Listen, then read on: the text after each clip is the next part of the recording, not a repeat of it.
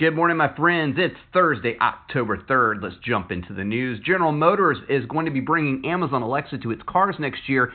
Any 2018 Cadillac, GMC, or Chevrolet vehicle will get the upgrade. The World Trade Organization gave President Trump approval to slap tariffs on up to $7.5 billion in European goods annually yesterday. That means there's a 25% tariff on agricultural and industrial products, including single malt Irish and Scotch whiskies.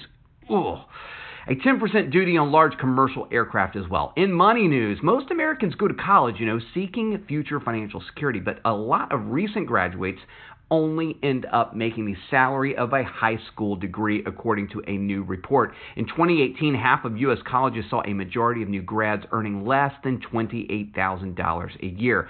For profit schools were 10 times more likely to have a majority of grads pull sub $28,000 salaries.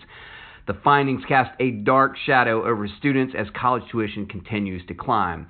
Check out Recurly on the My Career Fit skill today. Just say, Tell me about Recurly. They deliver agile enterprise class subscription management to thousands of businesses worldwide. Have a great day. See ya!